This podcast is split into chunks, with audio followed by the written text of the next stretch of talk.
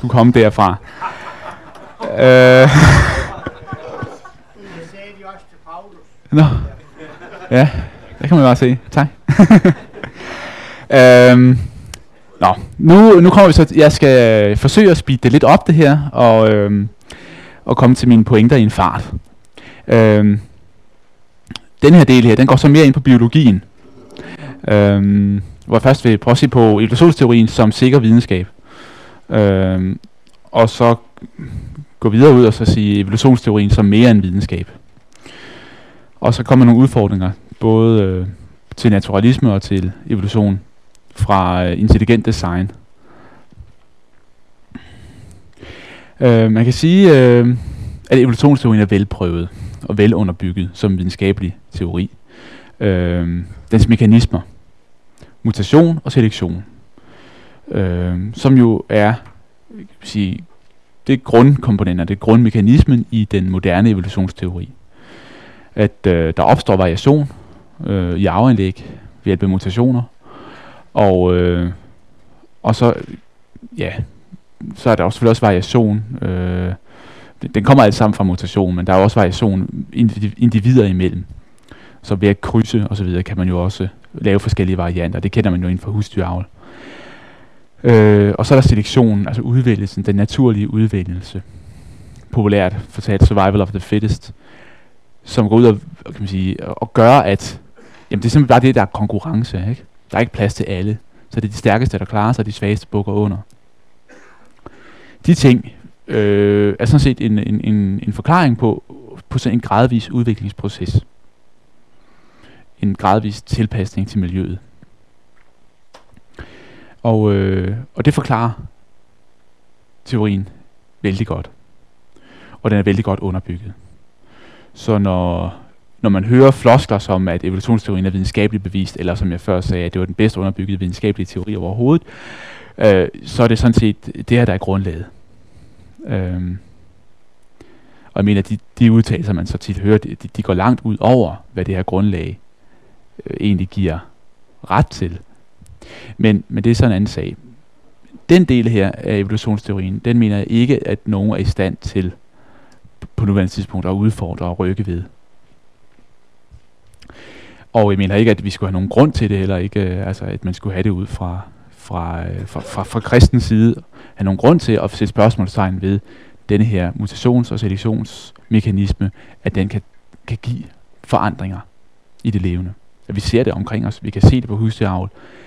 Øh, Så principielt er der altså et, et videnskabeligt velfunderet grundlag for udvikling. Men øh, te- evolutionsteorien, altså nu kan man sige, jeg har hørt, at der skulle være lige så mange evolutionsteorier, som der er biologer. Øh, og altså ikke forstået som til stede i dag, for det er jo ikke så mange. Men i det hele taget, altså, øh, at, at, at rigtig mange har deres egen forståelse af evolutionsteorien. Man kan også diskutere, er der én kristendom, eller er der mange kristendomme, ikke? Øhm, øh, så det er måske faktisk egentlig temmelig vigtigt, at man præciserer, hvad man mener, når man siger evolutionsteorien. Øhm, vi siger mikroevolutionen. så, så, man, så går man ind faktisk og definerer det lidt nærmere, og så siger man, det er selve den der trinvise udviklingsproces. Øh, men ofte så hævder evolutionsteorien jo at forklare mere end det. Øh, det man så kunne kalde makroevolution. Ikke? At, at hvis den skal forklare alt siden det første liv i ursuppen. Så når bare vi har det første liv, så kan resten forklare sig evolutionsteorien. Øh, siger man jo tit. Det betyder også, at der skulle være en fælles stamform. Det første liv. Ikke? Som fælles stamform for alt liv. Øh, nogle gange hævder man også, også, at man kan forklare kemisk evolution, eller molekylær evolution, altså hvordan livet opstod, også ud fra en evolutionstanke. Igen noget med det bedste, så kemiske strukturer, kemiske molekyler, det mest funktionelle, øh, overlever, øh, eller formerer sig. Øh, men det er meget vigtigt at, at se på, på de her påstande, og så se, at de, de er sådan set baseret på, på en adduktiv slutning, og ikke en, øh, det er ikke induktivt. Øh, det er ikke ud fra gentagende eksperimenter, at man slutter sig til det.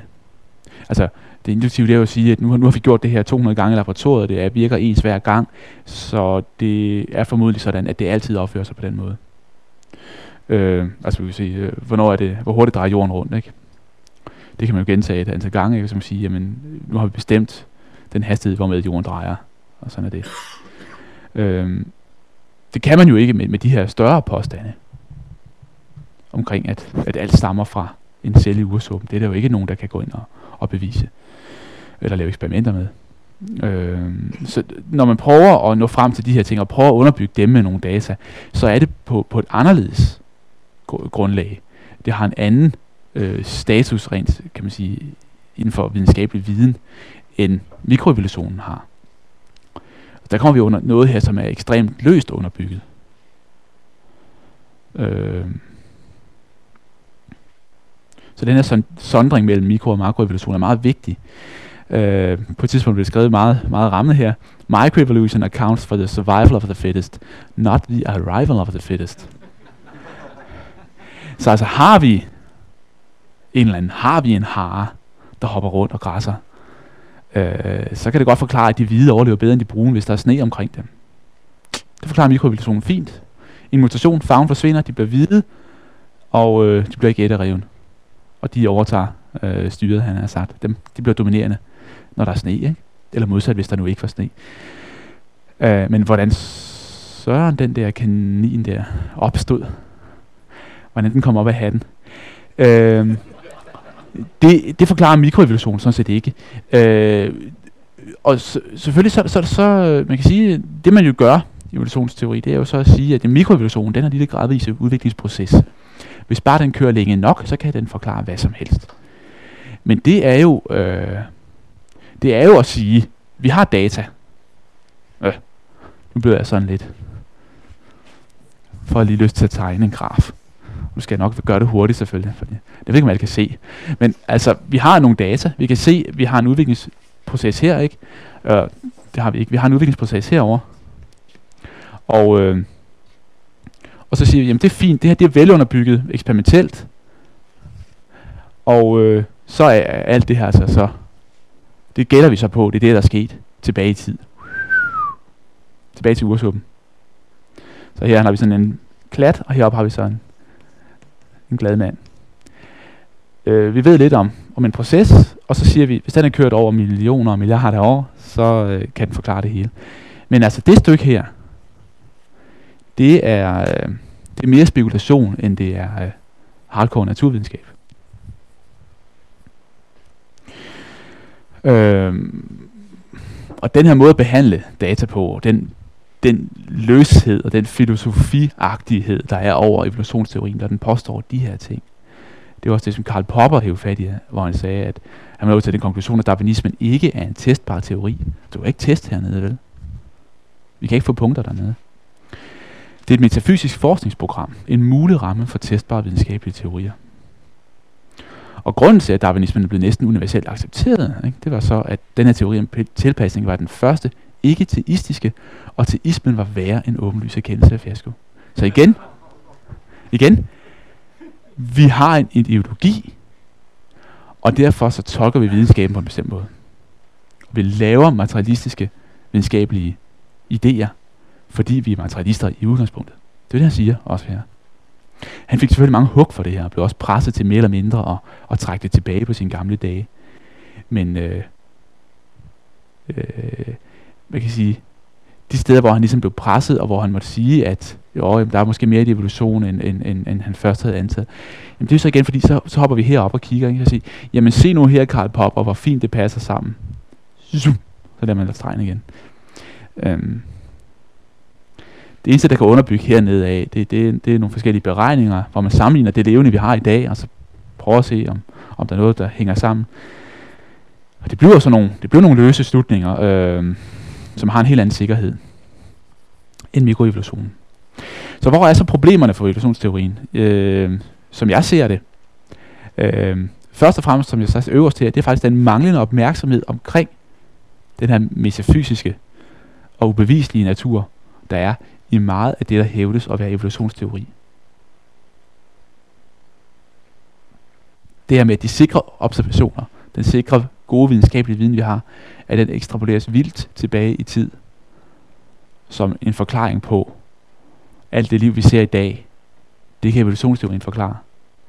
Det er et trosudsagn, at den kan det. Det er viden, at du kan komme fra den bananflue til den bananflue med evolution. Du kan få vinger og ting og sager, du kan skifte farve på forskellige dyr. Øh, der er mange, mange ting, hvor man ser evolutionsprocessen i naturen og i laboratoriet. Men det gælder ikke påstanden, at alt liv i dag kan forklares. Altså, det er en antagelse, sådan set. Øhm, men selvfølgelig, tilbage til det Popper sagde lige før, ikke? Altså, det var den første ikke-teistiske teori, ikke? Fordi hvad er alternativet? Alter- alternativet til den her selvforklarende proces i naturen, det er jo sådan set mere eller mindre teisme og skabelse. Og det kan vi slet ikke forholde os til i naturvidenskab, fordi den har vi defineret til at være materialistisk. Så vi har stort set ikke rigtig andet end evolutionsteorien. Og det kan jo også være svært at være kritisk, når man ikke har noget alternativ. Øh, så er der de manglende mellemformer. Altså man kan sige, hvis man så havde nogle, nogle forsteninger af nogle dyr undervejs hele vejen ned her, og ligesom kan se, hvordan at tingene stort set næsten passer lige sådan, som man ser det i fjernsynet. Hvis, hvis det så bare var sådan, ikke også? men det har man ikke, øh, de her fossiler. Der mangler, øh, altså det, det er kun, det man har, det kunne lige så godt understøtte en fuldstændig springvis udvikling. Og den kan man bare ikke forklare nogen proces for, hvordan det skulle foregå. Men altså, ud fra fossilerne, så foregår udviklingen i spring. Og ud fra den godt underbyggede teori omkring evolution, så foregår den helt gradvist. Øhm, så der er heller ikke nogen forklaring på, hvor arvemateriale DNA, hvordan det er opstået, hvordan proteinerne er opstået, hvordan de første celler er opstået, øh, og en hel masse andre ikke reducerbart komplekse strukturer, som jeg kommer tilbage til. Det er et dejligt langt øh, sammenstilling af ord. Øh, min professor, mens jeg var på universitetet, hvor jeg var i en, øh, en lang og hissig debat øh, internt på biologi omkring evolution og skabelse og den slags ting. Øh, der blev han trukket i ærmet af dem, jeg var oppe og tottes med. Øh, og øh, fordi at jeg slap jo afsted med at sige en hel masse ting imod evolutionsteorien, at der måtte der jo være nogen af, af de voksne på universitetet, der kunne øh, sætte mig på plads, når jeg kommer med den slags angreb, ikke også mod det helt centrale i biologien. Og øh, det fortalte han mig så bagefter, at de var kommet over der og, og havde øh, bedt ham om, professoren fra min afdeling, at skrive et modindlæg og sætte mig på plads. Og så sagde han til mig, men øh, jeg grinede bare af dem, Peter, fordi at øh, det er jo fuldstændig latterligt at forklare, hvor de første celler kommer fra. Så, og det havde han sagt til dem, ikke? Og der var de jo gået slukket bort. Altså, der var ikke så meget hjælp at hente der. Øhm, jeg tror rigtig mange videnskabsmænd ved godt, og rigtig mange biologer ved godt, at der er ting, man ikke ved, men det er stadigvæk så et spørgsmål om vores grundlæggende ideologi, hvad vi så tror om det. Tror vi, at der er en anden forklaring? Øh, eller tror vi, at øh, fremtidens forskning vil vise det? Det er to muligheder. Og det afhænger jo igen af vores ideologi, hvad vi vælger der. Øh, så er det intelligent design. Øh, som I formodentlig alle sammen har hørt om. Der er jo meget hissig debat omkring det, og de retssager, der foregår i USA og så videre. Og det er også sådan, når jeg stiller mig op her og skal sige noget om intelligent design, så kan jeg godt sådan altså, så kan man hurtigt finde ud i en meget, meget hissig debat. Det, det, der har været nogle krasse indlæg omkring det her i den senere tid.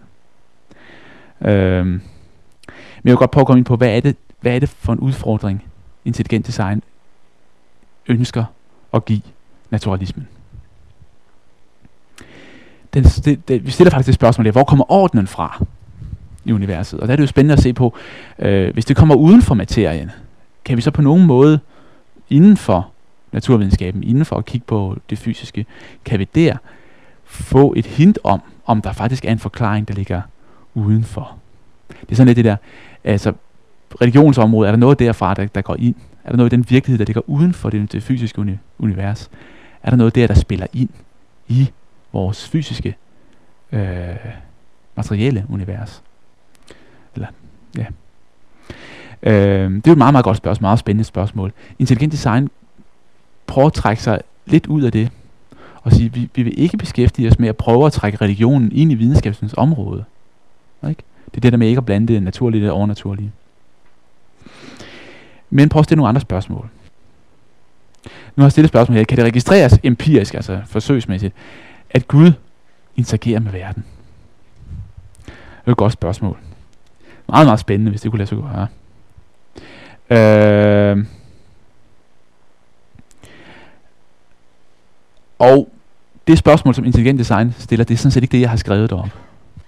Og, men der er en hård, fin grænse imellem de to ting. Jeg burde næsten stå og skrive det om. Det vil jeg ikke spille tiden på.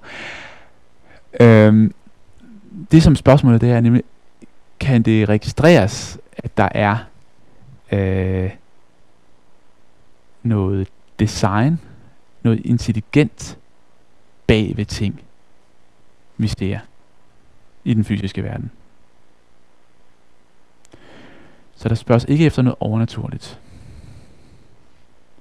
For hvis man kan sige, altså stille spørgsmål, er det ikke at blande det naturlige og overnaturlige? Jo, det er det, hvis vi spørger, kan, kan vi se, at Gud interagerer med verden? Og det er den klassiske debat mellem teister og naturalister. Ikke også?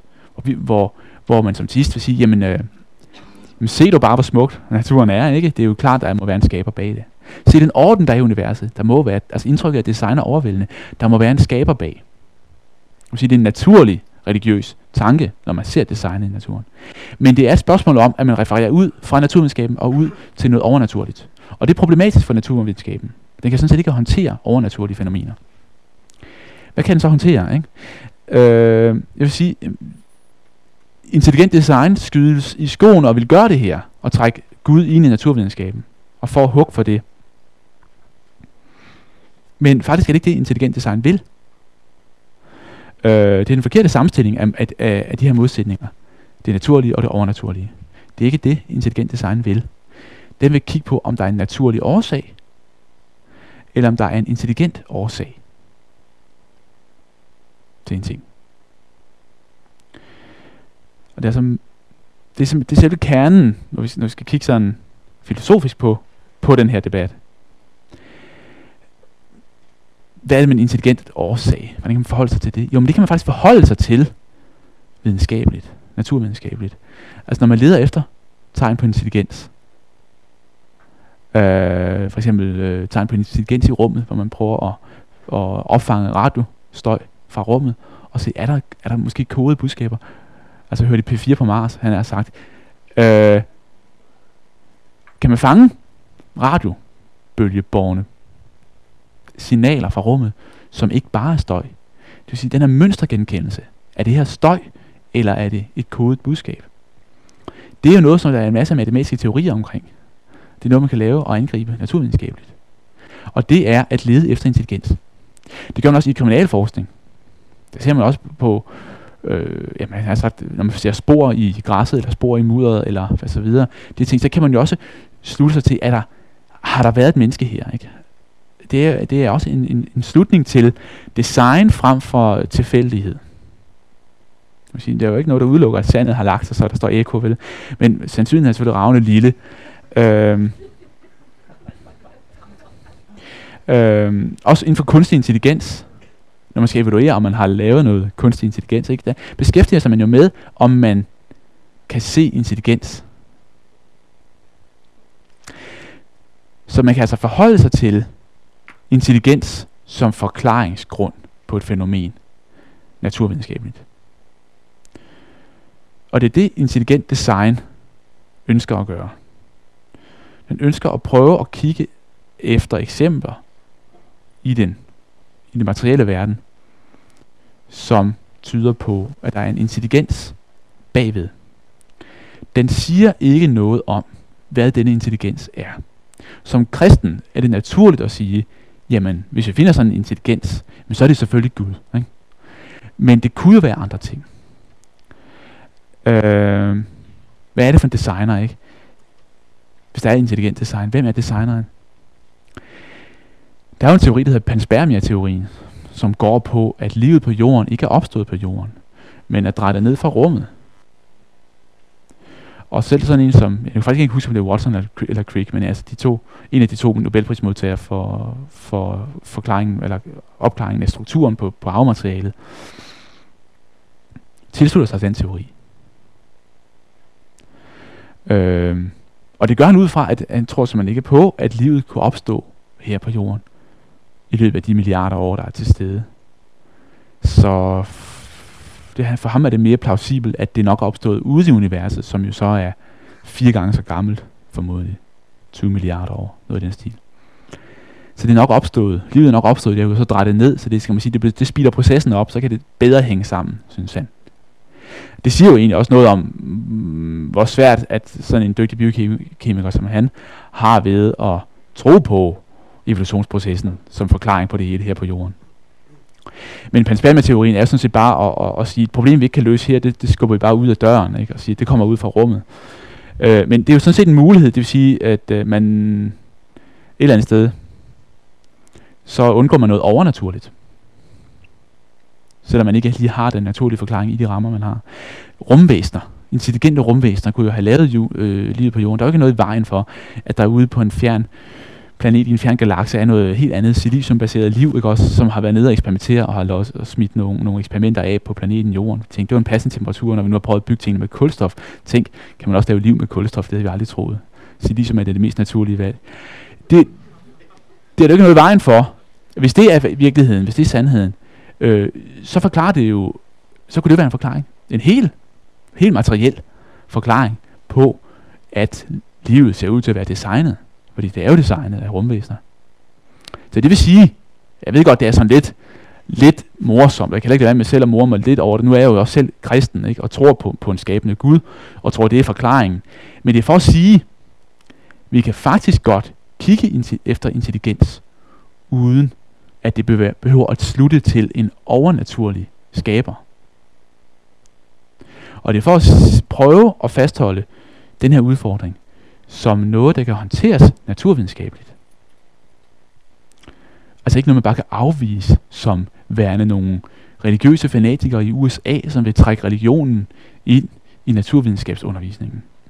Jeg vil sige, det er et øh, seriøst spørgsmål, oh, som kan håndteres inden for naturvidenskab. Når intelligent design udfordrer evolutionsteorien, så øh, så kan det jo meget minde om det gamle design-argument. Altså argument from design. Der må være en skaber, fordi vi ser design i naturen. Det der er blevet fremført, øh, ja, altså helt tilbage fra, fra evolutionsteorien opstod. Øh, og ofte er de blevet kørt sådan på et øh, kan man sige, mere overfladisk niveau. Ikke? For eksempel har det været bygget op over, øh, over menneskets øje, eller pattedyrenes øjne øh, øh, tænkte, sådan et kompliceret øje, hvordan skulle det kunne opstå gradvist? Og Darwin skrev allerede i, sin, i, i, i første udgaven, mener jeg, af, af arternes oprindelse, om mulige øh, kan man sige, angreb på teorien. Og det kunne være sådan meget komplekse øh, organer. For eksempel øjet. Og så kommer der en forklaring på, hvordan, hvordan øjet jo godt kunne være opstået gradvist. Man prøver at vise alle de forskellige øjne, fra helt simple lysfølsomme celler, og så hele vejen op til avancerede øjne som vores der findes mange grader af dem, ikke? og der er jo en fordel ved hele vejen op igennem. Ikke? Så det er så de prøver at stille sådan en udviklingsrække op og prøve at, at, at modgå det der. Og det, man kan diskutere øh, fra nu af til dommedag, øh, den slags ting, om, de, om der er en naturlig forklaring på dem, eller om det her er design, som ligesom må have en, en anden forklaring bag. Det er svært at få rigtig hold om. Øh, det, det er sådan en typisk angreb, kan man sige, på design eller, det, eller hvorfor det ofte ikke er særlig frugtbart at diskutere design, sådan som det klassisk har været gjort. Noget andet, der tit, tit bliver skudt i skoene på en, det, det, det er jo så det her med God of the Gaps. At det er bare fordi, der er noget, vi ikke har nogen forklaring på, så siger vi, så må det være Gud. Ikke? Øh, det er bare fordi, vi ikke har forklaret det i dag. Det betyder, behøver det ikke at betyde, at vi ikke øh, kan forklare det i, øh, øh, komme med en, en øh, helt naturalistisk, naturvidenskabelig forklaring på de fænomener en gang i fremtiden, når vi ved noget mere. Man tænker på, hvor meget mere viden vi har nu, end vi havde for 50 år siden. Så kan det også godt være, at vi kan forklare de ting, der nu er spørgsmål, forklare dem i løbet af, af de næste 50 år.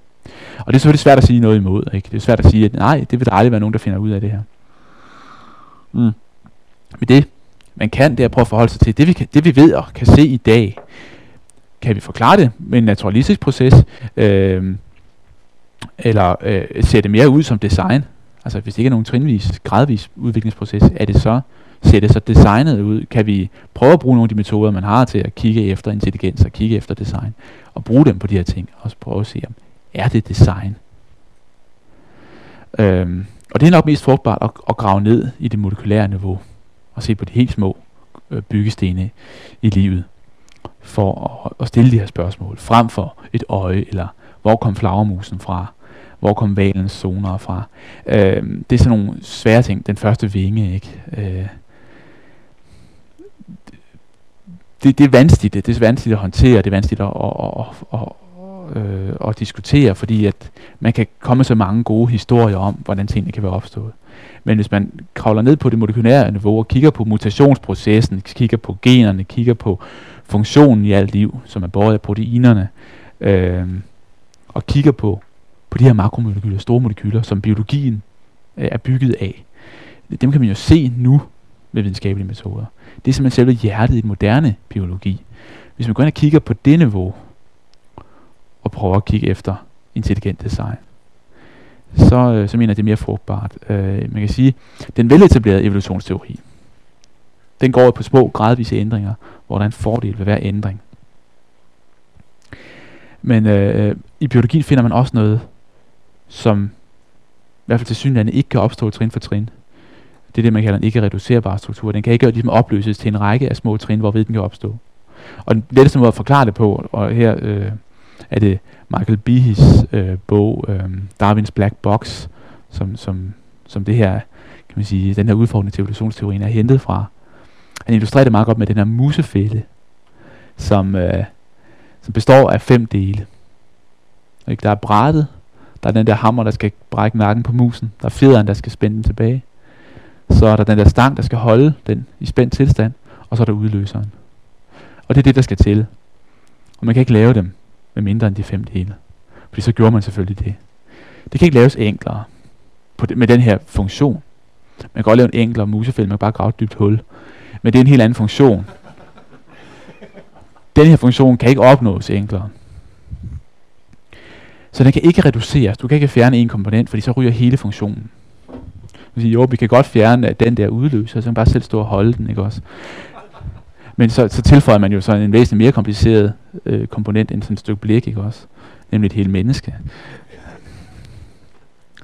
Øh, ja.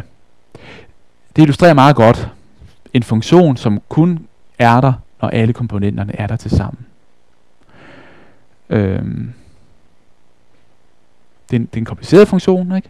Alle dele skal passe perfekt sammen, og funktionen forsvinder, hvis et eneste element fjernes. Den slags systemer er der til synligheden en hel del af inden for biologien. Øhm, og nu er jeg så stort set lade være med at trætte med det her lange eksempel, jeg havde valgt, fordi det har vi slet ikke tid til. Øhm, jeg vil kigge på silien her, så man kan sådan bare lige se tværsnit, den er sådan ret konst, der er en masse små komponenter her, som alt sammen passer fint sammen. Og faktisk så øh, kan man sige, at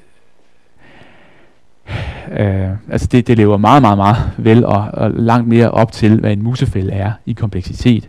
At det, øh, det, det er aldeles fantastisk, at, egentlig, at, at, at biologien fungerer, når man tænker på, hvor kompliceret den er.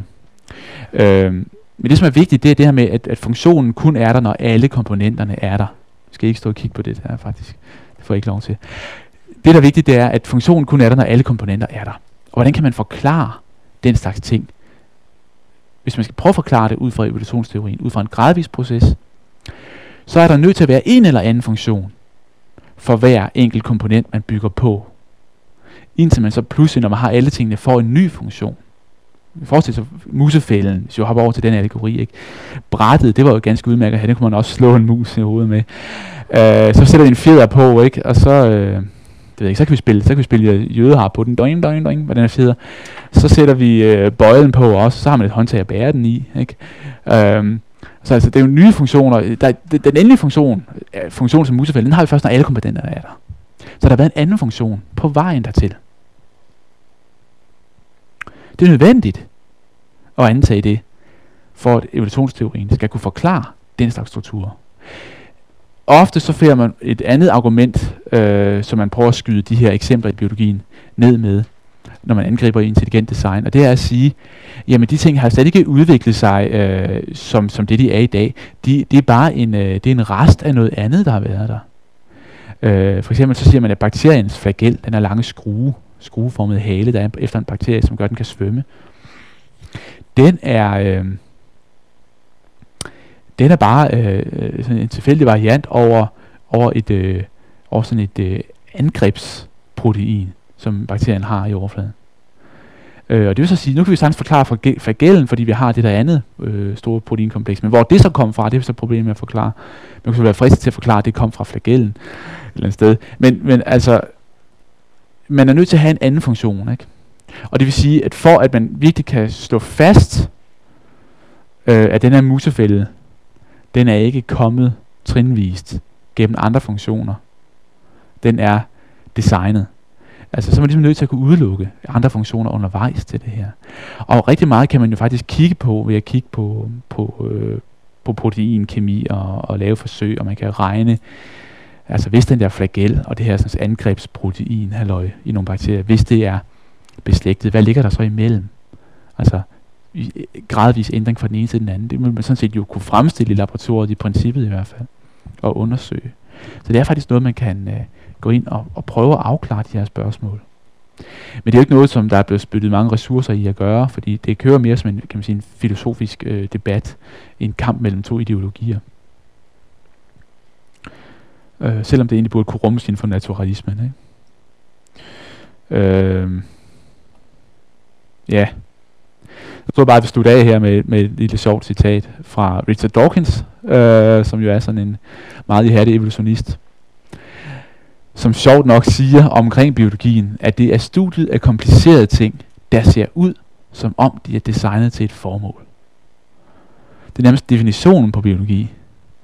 Og altså det, som der, det er, det som er hans pointe, det er selvfølgelig at en meget stor fed streg under, at det ser ud som om, at det er designet til et formål.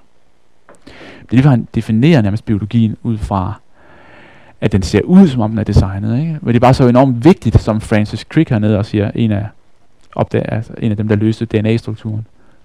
Biologer må hele tiden holde sig for øje, at hvad de ser ikke er designet, men derimod udviklet. Husk det nu, husk det nu, husk det nu. For det ser ikke sådan ud. Ikke? Vær stærke i troen. Det er en trosbekendelse, og det er en opmundring til, til at fastholde troen på evolutionsteorien. Øhm, imod intuition, ikke? Ja, yeah, opsummering. Ja. Selve evolutionsmekanismen er godt underbygget. Øh, og hvad det angår, så er jeg jo evolutionist. Øh, så den naturalistiske forklaring af gradvis udvikling, den er holdbar, mener jeg. Men den evolutionære forklaring på alle liv i dag, den er sådan adduktiv og løs. Og den fordrer absolut, mener jeg, stor ydmyghed. Og det er normalt ikke sådan, man møder evolutionsteorien, som en ydmyg, spinkelt forsøg på at forklare tingene i dag. Det, sådan har jeg faktisk aldrig set den præsenteret. Faktisk så opererer man med to forskellige kan man sige, termer. Uh, the theory of evolution, altså evolutionsteorien, og the fact of evolution. Og det bliver hævdet og hævdet og hævdet og hævdet alle mulige steder. Det der the fact of evolution. Og der, er vi altså, der ryger vi altså ud over det, der er videnskabeligt. Der ryger vi ud i det, der er, er, er filosofisk og trosmæssigt i høj grad. Selvom folk ikke altid selv er så bevidst, de er bare så overbeviste om, at det er sandheden. Og så vil sige, der findes fænomener, som peger på en intelligent årsag. I biologien er der mange eksempler. Og jeg har også snakket om de her vanvittige usandsynligheder i universets opståen. Ikke? En intelligent årsag, som flere af de fysikere måtte sige, at en skaber eller Gud eller et eller andet mysterium er der ikke også i det her.